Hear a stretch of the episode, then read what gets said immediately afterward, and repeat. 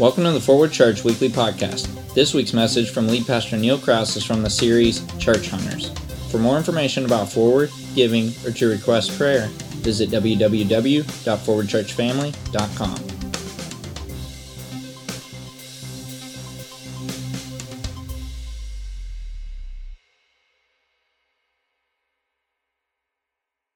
Good morning, Forward Church. It is so good to be back. We, my, my, family and I have been gone for about three weekends where we've been on vacation, enjoyed some time away. We're rested, ready to, to dive back in, and I've really missed you guys. I'm excited to be back here today and preaching God's Word. If you would, go ahead and turn in your Bibles to the second uh, Second Thessalonians chapter 2 is where we're going to be on page 989 of that Bible that's under your chair. You can grab that and turn to page 989. We're continuing in this series titled Church Hunters. And while I was gone, Blake kicked off this series. He's done a fantastic job over the last two weeks of really introducing and teaching this series through chapter 1 of Second Thessalonians. And he has explained that basically this series is titled Church Hunters, kind of mirrored off of HGTV's show House Hunters. Because in that show, if you've ever seen it, the couples, you know, they show up at the beginning, it talks about these couples, they're looking for a home, and they have a list of non negotiables. There's certain things they're looking for in a house. And we all kind of do the same thing, right? When we're searching for a house, we put this list together of these are things that I want to make sure this house has for it to be our home. Well, we kind of do the same thing with a church. When we're searching for a church, when we're looking for a church, we look for certain things that are non negotiables. My family and I, while we were on vacation, we started looking for a church to visit on Sunday morning, and there are certain non negotiables that I look for when I look on their website or I hear about the church and I'm trying to find out, you know, what they believe and if this is a church that I want to attend. Well, if you missed the last two weeks, you really need to go back to the podcast or the website and listen to Blake's sermons. He did a fantastic job uh, of preaching, and last week he preached passionately about the importance of God's church being excited about the return of Jesus because Scripture is clear that Jesus will be back. But you know, there's a lot of confusion about Jesus coming back, and there was confusion among the church in Thessalonica. They were getting confused about Jesus returning because there were false teachers who were painting a fake picture of the return of Jesus. There were false teachers who were painting this picture that didn't look like what's really going to happen. And you see, that's what Satan has done throughout history. Satan is a master counterfeiter. Satan paints pictures that look totally different than what reality is. He has worked tirelessly throughout history to try to counterfeit everything that God does. When you look throughout Scripture, you look throughout the Bible, since the beginning, Satan has wanted to be like God, so he always counterfeits everything that God does. And he tries to make a knockoff, a, a fake of the real thing. And what he does is he takes something that's unholy, something that's unrighteous, he twists it, he contorts it, he manipulates it, and he tries to make it look acceptable to the church. It's kind of like this, you know, we just got back from vacation and we had a fantastic time. The condo in Amelia Island was beautiful. We had been there before. It's, it's right on the beach. We can wake up, sit on the balcony, look out and see the ocean. You know, within, we, we could wake up in the morning, we just walk straight out and sit there and watch the sunrise on the ocean. It was an incredible, incredible time. We got to have a lot of great relaxing family time. We went kayaking on the Amelia River right there near the ocean. It was amazing. But you know what? We had been there before, so we knew what we were getting. There were no surprises for us. But if you've ever traveled at all, if you've traveled to some place you've never been before, you know that the brochures and the websites, they don't always paint the right picture of what it is that you're getting, right? Anybody ever a little nervous when you're looking online to try to book a hotel or book a place and you're thinking, is it really going to look like what they're telling me that it looks like? Am I getting the real picture here of what it's going to be? Well, I came across a site that compares some actual photos of what was advertised and then what actually they got. So I'm going to ask you to put the first picture up here. We're going to see this is a beautiful oasis, isn't it? That looks like paradise. I mean, that swimming pool, it goes right out. It looks like it's an infinity pool that just goes right into the ocean. You can swim in it, and next thing you know, you're in the ocean. That is a place that I would love to visit. But let's look at the real picture of what you get. little different than what the website put, right? This is when the people actually showed up and took a picture there. I mean, it's beautiful, it's nice, but it's nothing like the picture that they advertised. Now let's look at the next one. This one is a buffet. I mean, look at that. Look at those chefs with their hats on. They're smiling. They're excited. This couple is so excited to dig in. There's looks like there's lobster and steak, and the, the chef's there cutting the meat for them. I mean, that looks like it's going to be amazing when you stay at this hotel. Let's look at what they actually got. Anybody just lose their appetite? The picture that was advertised is nothing like the reality of what they got. We've got one more. We'll take a look at this next one. This is in Washington, D.C.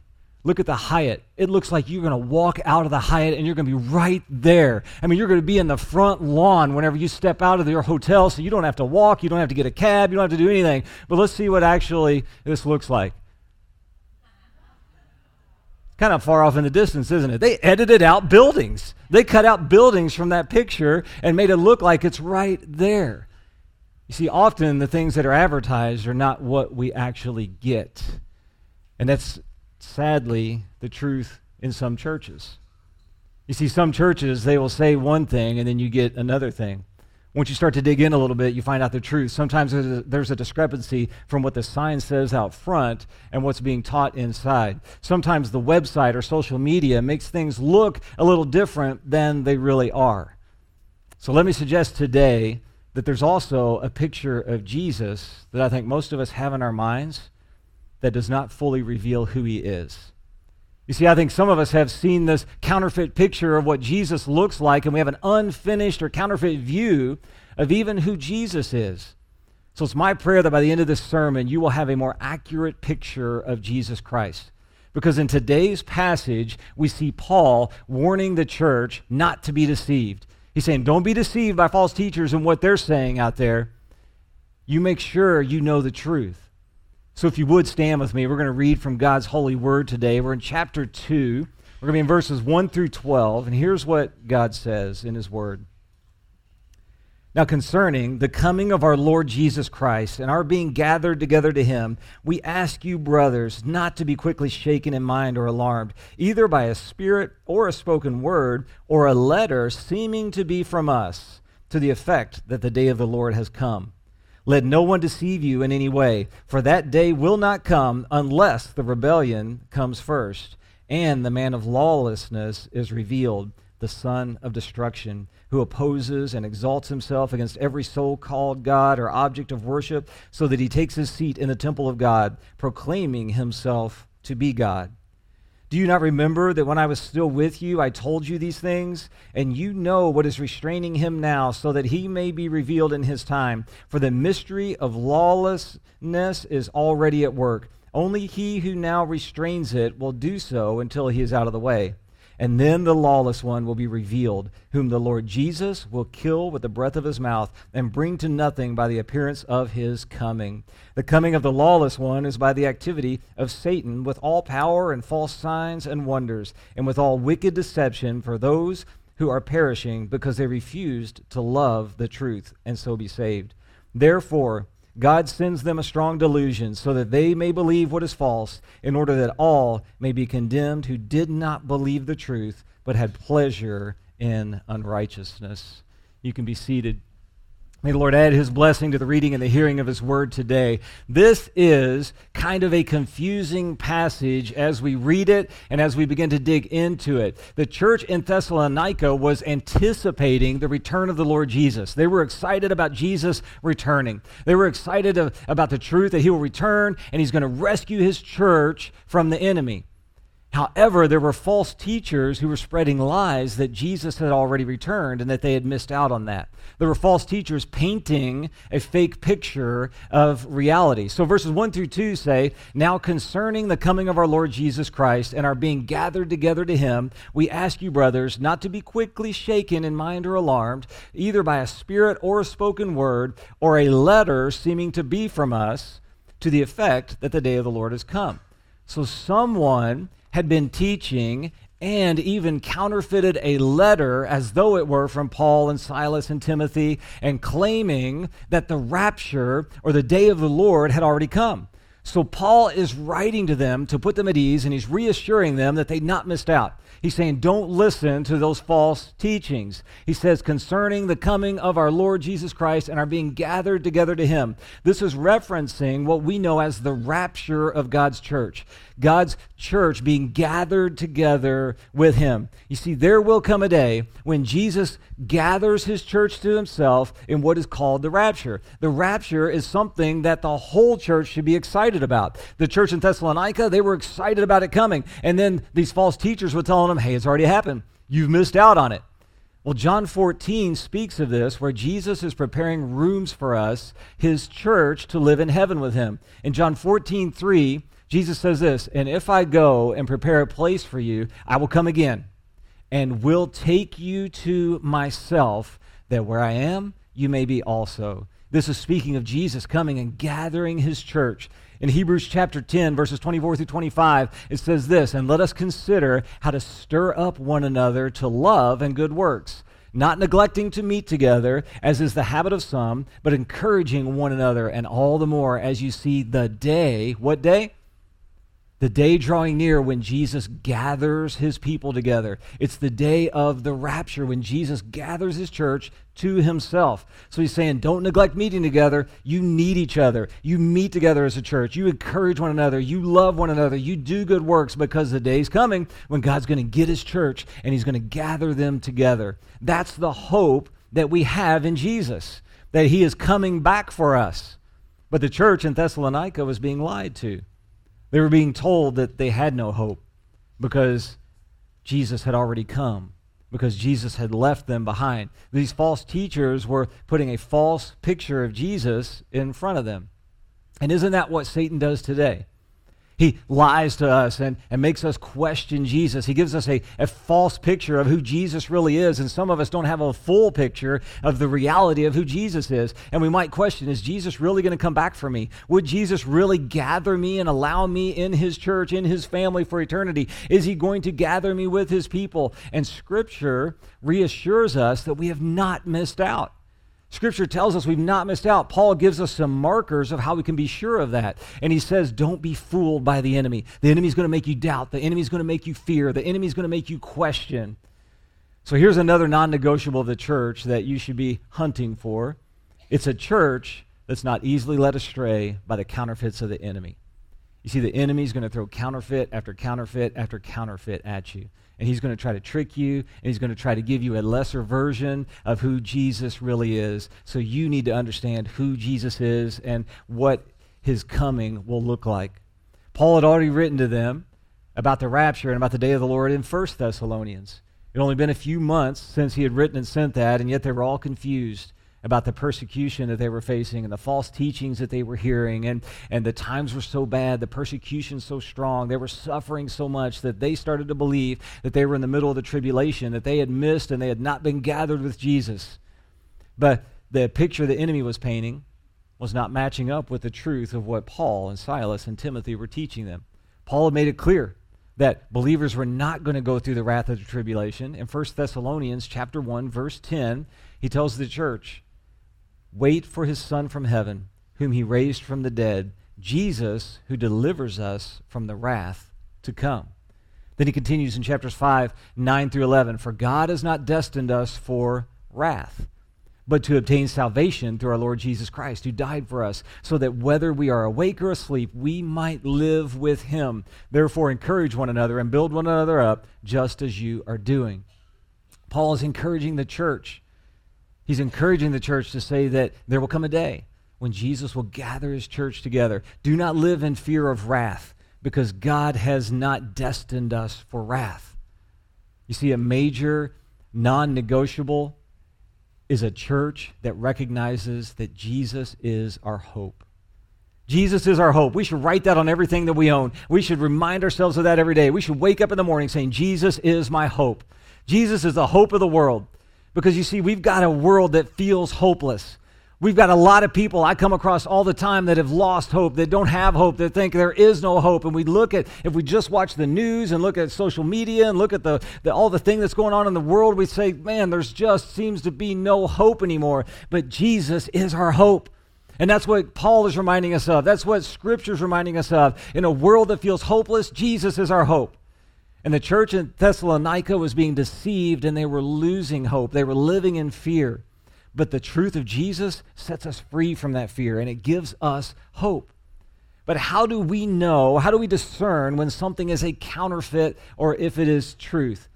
How do you know that what I'm teaching you and telling you is truth? How do you know if the preacher that you listen to in a podcast or a church you visit on vacation is telling the truth? How do you know if a church that you visited is telling the truth? How do you know if the book you just read was telling the truth? How do we discern whether the picture of that pool that we saw online if it's really an infinity pool or if it's just a kiddie pool taken from a deceiving angle. We go to the source. We go see for ourselves, right? That's how we find out the truth. We don't just take someone's word for it, you go check it out for yourself. And the same is true with God's word, with the Bible. How do we know when someone's teaching us if it's true? We line it up with the source. We go to the source and we see if it's true. Don't just take someone's word for it. You see for yourself. When I teach you something, you look to the scripture and you see if what I said lines up with what God says. That's the main reason why we at Forward Church preach straight through Scripture. That's why we take Scripture, we explain it, we look at it, we study it, because I don't want you to think I'm making this stuff up. I'm not making it up. I'm teaching what God's word says. And we, though, have to look at what anyone says and we have to measure it against God's word. We have to see for ourselves if it's true. So you have to read the Bible for yourself. And I know this book, it looks big, it can be very confusing. It's got a lot of things in it that when we read them, we get confused. But that's why God has given us His Holy Spirit. The Bible tells us when we fa- place our faith in Jesus Christ, when we get baptized, when we become believers of Jesus, followers of Jesus, He gives us the gift of His Holy Spirit to live inside of us. His Holy Spirit is our counselor, His Holy Spirit is our helper, His Holy Spirit is our teacher to help us know what He is saying in His holy word. His Holy Spirit helps us understand the Scriptures. You may read something in your quiet time and find that it's very confusing, and you think, What am I reading? Sometimes you look in the Old Testament and read through things, it can be very, very confusing.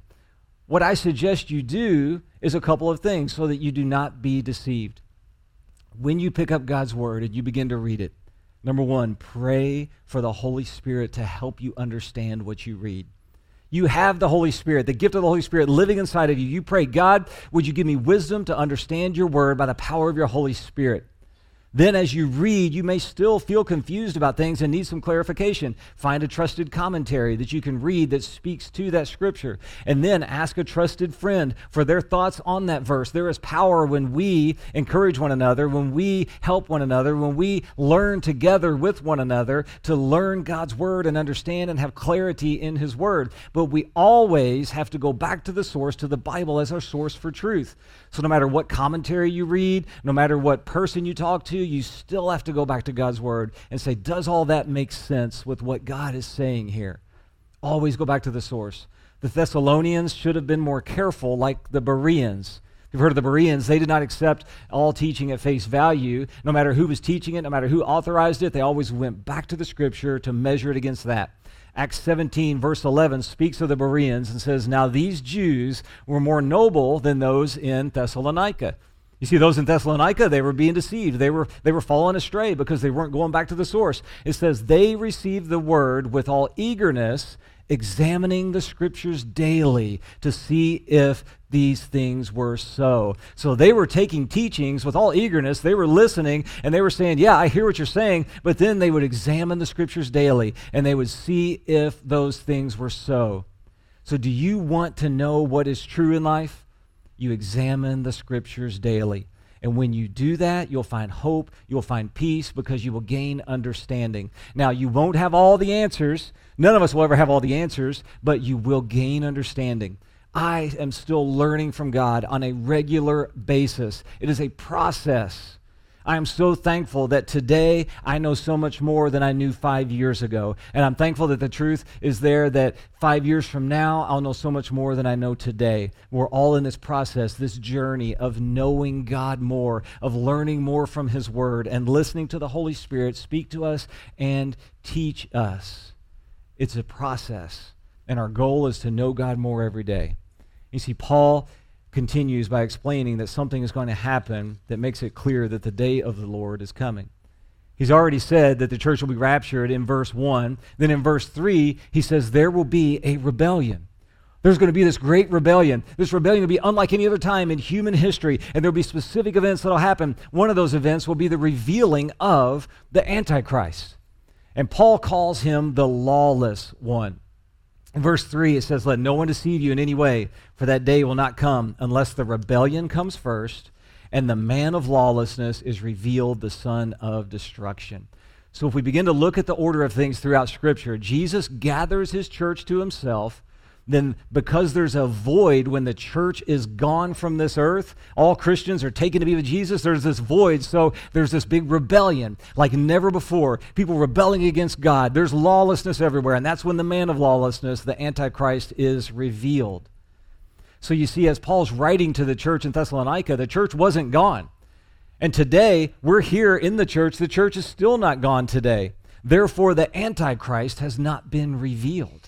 So he's letting them know the Antichrist hasn't even been revealed yet because the church hasn't been taken up to be with Jesus and the, the big rebellion hasn't happened yet. Even though the world seems rebellious, it ha- it's nothing like what's going to happen.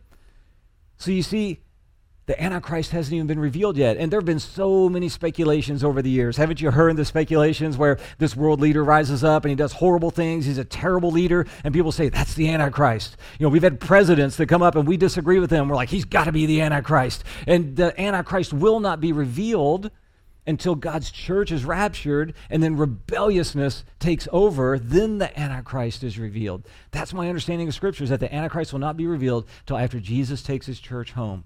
And then the Antichrist is going to seize that opportunity. There'll be that big void for leadership. There'll be that big void on earth, and he's going to claim to be God. Matthew 24, 15 says, So when you see the abomination of desolation spoken of by the prophet Daniel standing in the holy place, let the reader understand. Then let those who are in Judea flee to the mountains. You see, there will be people who will be experiencing the Antichrist claiming to be God and they're going to be looking for truth and they're going to come across the Bible and they're going to read this passage and then they will understand because it says, let the reader understand. And it'll become known to them that the Antichrist is claiming to be God, but he's not God. And they will flee to the mountains because there will be nowhere else. They've got to try to find a place to hide because their rebelliousness is so horrible. And what we see is the Antichrist, he takes the throne and he claims to be God, and he's trying to copy God once again.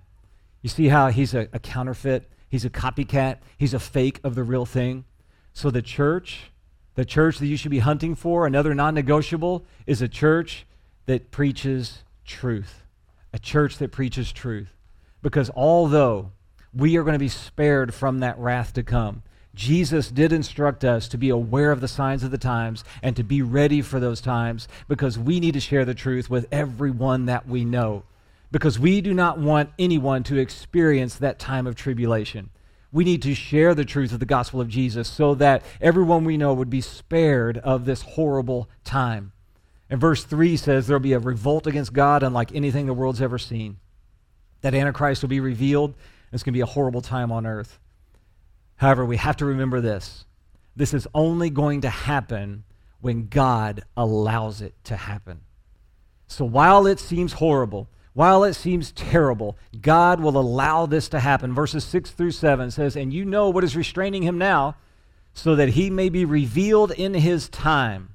For the mystery of lawlessness is already at work, only he who now restrains it will do so until he is out of the way. God will not allow the Antichrist to have power until the appointed time. His church will be out of the way, and then God will allow the Antichrist to wreak havoc on earth. God loves us so much, he loves his church so much, he's going to remove us from the equation, and he's going to allow the Antichrist to wreak havoc. God is restraining him for now because he loves us, he loves his church. And the Bible's showing us that once the church is gone, the world's going to get very ugly in a hurry. There's going to be all kinds of deceptions to lead people further away from God. And God will turn people who have rejected him and his truth, he will turn them over to their sin.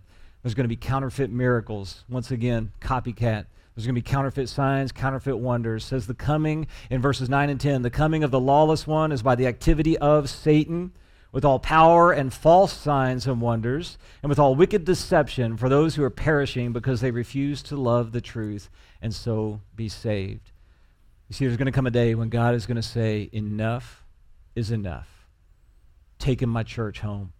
And He's going to gather His church and he's going to gather us in the rapture, and he will allow the Antichrist to then have reign on earth for a period of time to deal out wrath on those who have refused to love the truth. And that's another non negotiable of any church that you search for a church that will love the truth. You see, we love the truth because those who love the truth, the Bible says, will be saved. Those who do not love the truth will perish. There will come a day when God will abandon unrepentant sinners to their sin. And that will be a horrific day. But I don't want to dwell on that today. I want to leave you with some good news. That's what we always do. That's what God's church is about. You and I do not have to fear that day. While it's horrible, it's awful to think about, it's tragic. You and I do not have to fear that day. God has given us a way to escape that wrath. You see, while this text today, it seems dark, it appears to be focused on the Antichrist. It is painting a picture, but the picture is not, I would say, of doom and gloom and the Antichrist. The real picture of this text that we're looking at today, that we should be seeing from this text today, is that Jesus is awesome. That's the reality of this text. You see, when you look deep into this text, you will find hope, you will find peace, you will find triumph, you'll find victory, you'll find a Savior who is worthy of the word awesome because he strikes awe in those who know him. When you look at verse 8, here's what it says And then the lawless one will be revealed whom the Lord Jesus will kill with the breath of his mouth. Is that awesome? He is an awesome God and bring to nothing by the appearance of his coming. Jesus shows up, the breath of his mouth kills the Antichrist. He brings him to nothing just by appearing. Let me suggest to you the focus of this whole passage is that verse right there. I think that the human writers that compiled this text and put the Bible together and put the subheadings in our Bibles, I think they got it wrong. Don't get me wrong, this is the inspired Word of God. This is His, it is infallible. But those little subheadings that are put in there, they're put in by humans to just kind of give us an idea of what that text is about. I think they got it wrong because in my Bible it says the man of lawlessness, and it's saying that's the focus of these 12 verses. Let me suggest, I think it should say the man of awesomeness because the focus is always Jesus. It's always Jesus. Every text you read in the Bible, the focus is Jesus Christ, King of Kings, Lord of Lords. He is the focus. So, a non negotiable of the church that you look for is that Jesus is always the focus. It is all about Jesus. Jesus is going to return, and when he does, he will kill the Antichrist with the very breath of his mouth. Doesn't that sound awesome? Isn't that an awesome Savior?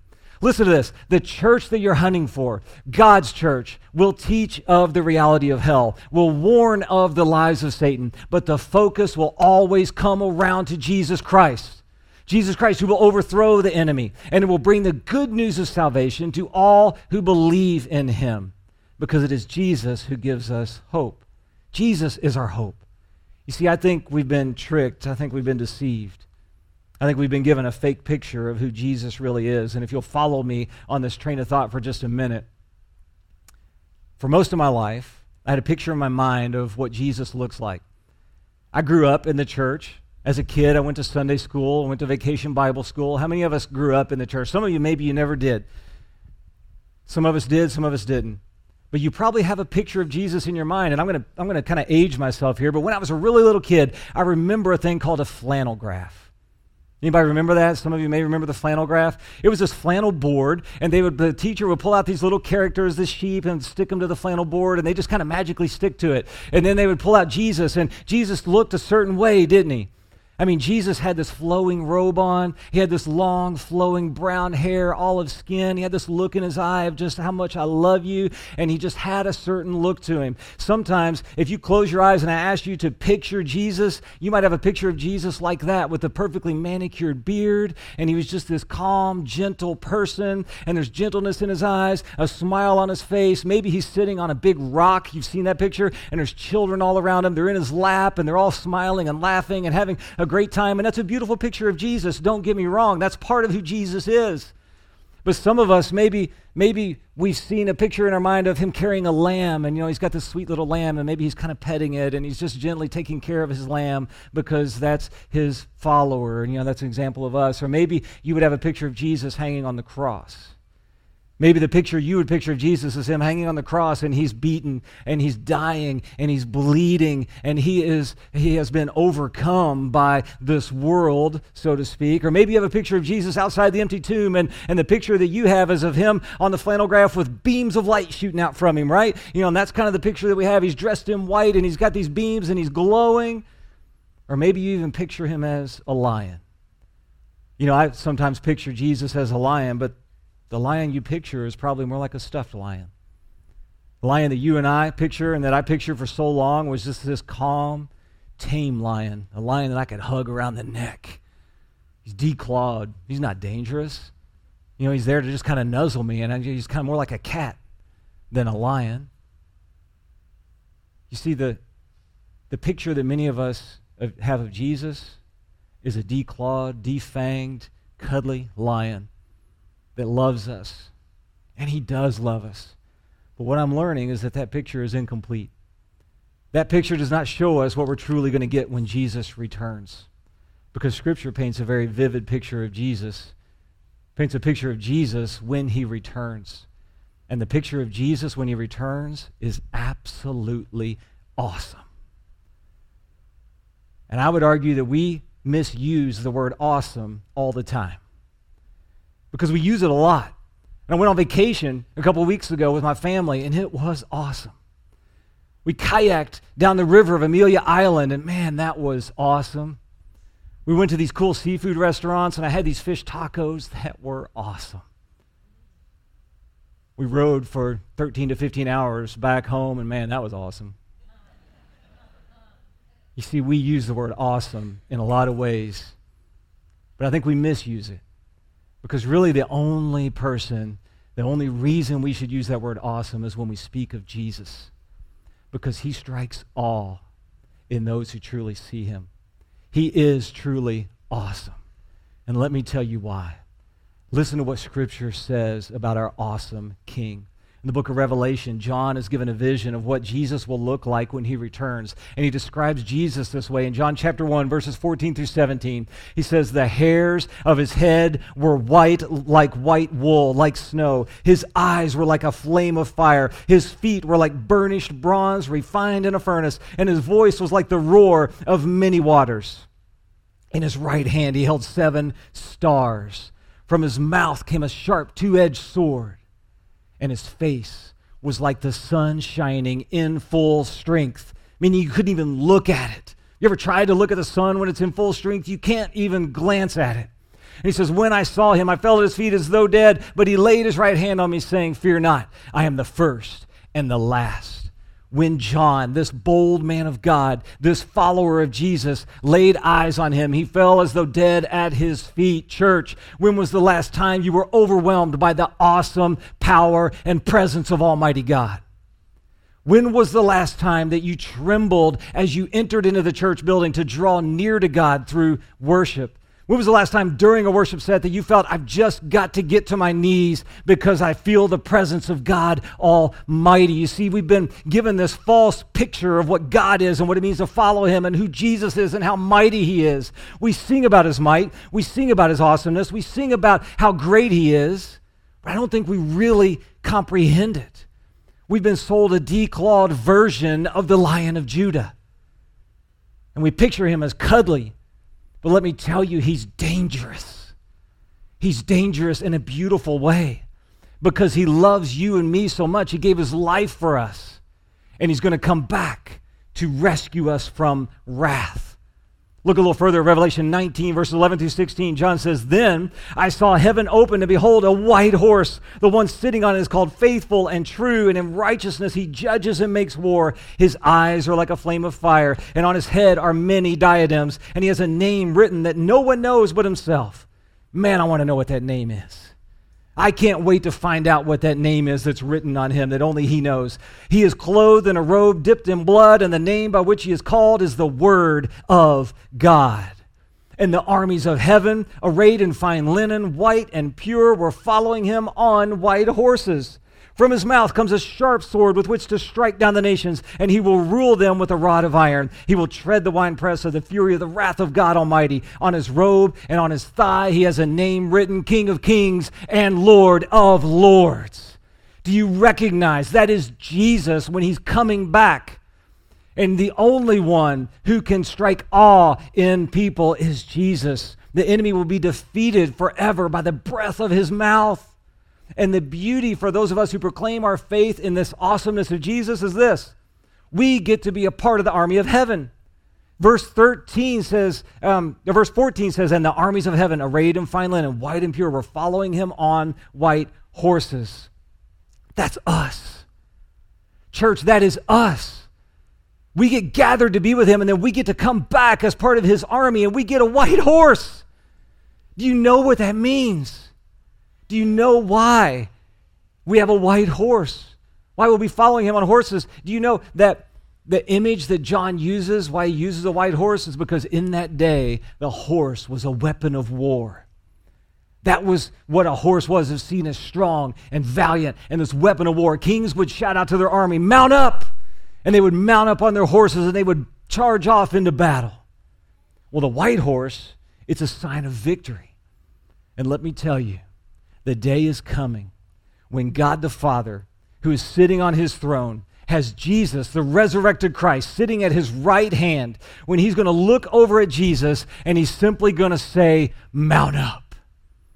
And Jesus is not going to hesitate. He's going to get on his white horse and he's going to come charging to earth. And guess who's behind him? His church on white horses, which means victory which means victory is coming. You see, another non negotiable of God's church is that it is a church that lives victoriously. You and I, as a church, need to live in victory because we have victory secured in Jesus Christ. That is our hope. Do you have that hope? If not, you need to know you can walk out of here today victorious by placing your faith in the King of Kings and the Lord of Lords. There is a way to escape the oncoming wrath and it is through placing our faith in Jesus Christ. It is my prayer that every one of us today will leave here with a proper picture of Jesus in our minds. That we won't see a copycat picture, we won't see a fake picture, we'll see the full picture. That Jesus loves us so much that he gave his life for us. He died on the cross for us. He resurrected from the grave for us. He conquered death for us. He sits at the right hand of God Almighty, waiting for us and he will gather us back with him. And then when God gives him the mount up call, he will come riding in and he will defeat the enemy forever. Because Jesus is awesome. And Jesus is our hope. Let's pray. Father, we are so grateful for your grace. God, we repent of the fact that many of us have been sold this copycat picture of who Jesus is. And maybe we've just seen him as that cuddly lion, and God, he is because he's gentle with us and he loves us and he's patient with us. But he will also come back as a victorious king. In the very breath of his mouth, he will defeat the Antichrist. He will destroy Satan forever. And that king has the power to deliver us from sin. God, may that leave us in awe today.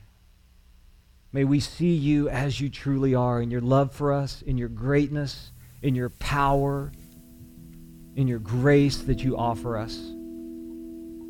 May that bring us to our knees. Father, some of us in this room today, we need to just come to the altar and take a knee and bow before you and say, God, we're so grateful that you sent the King of Kings and Lord of Lords for us. Others of us need to come and bow at the altar and say, God, I didn't know, but now I do. And I want to follow you. I want to follow Jesus. I want to accept that delivery from wrath. I want to be a part of your church. I want to be a part of that group that gets gathered up with Jesus and delivered from wrath. May whoever is in that place know that they can do that simply by taking a knee and saying, God, I didn't know, but now I do, and I want to follow Jesus. It's that simple. God, may we walk out of here today, every single one of us, assured of the victory that we have and the white horse that's coming our way. We pray this in Jesus' mighty name as we worship you today.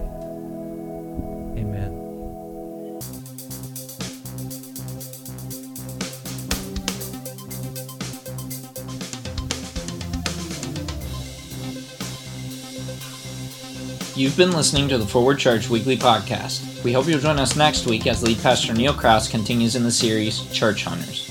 For more information about Forward, giving, or to request prayer, visit www.forwardchurchfamily.com.